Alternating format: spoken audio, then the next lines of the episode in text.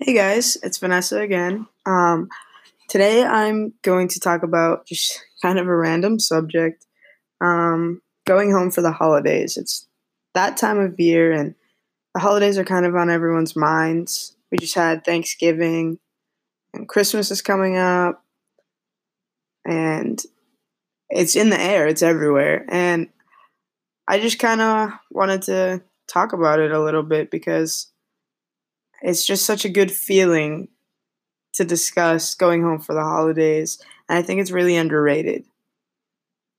I think that, like, that moment where you just, I, I personally, I'm from Massachusetts and I am going to school in New York City.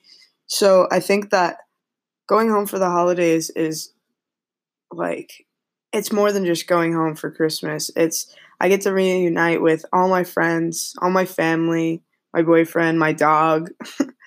and it's just such an amazing feeling that I think nothing else can create that moment or that feeling of pulling it pulling up into Boston on the bus and my dad pulls up, picks me up in his car, and then getting back home to the house and just having my entire family swarm around me.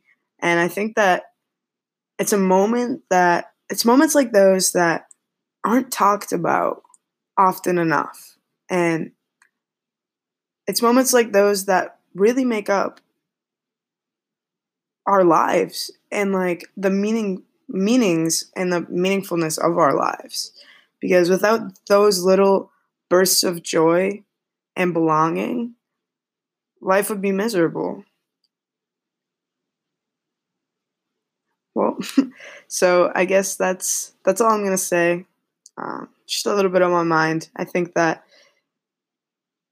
more people should appreciate uh, being surrounded by their family and friends. And if they're not surrounded by their family and friends, more people should appreciate when they are able to be surrounded by their family and friends. Thanks for listening.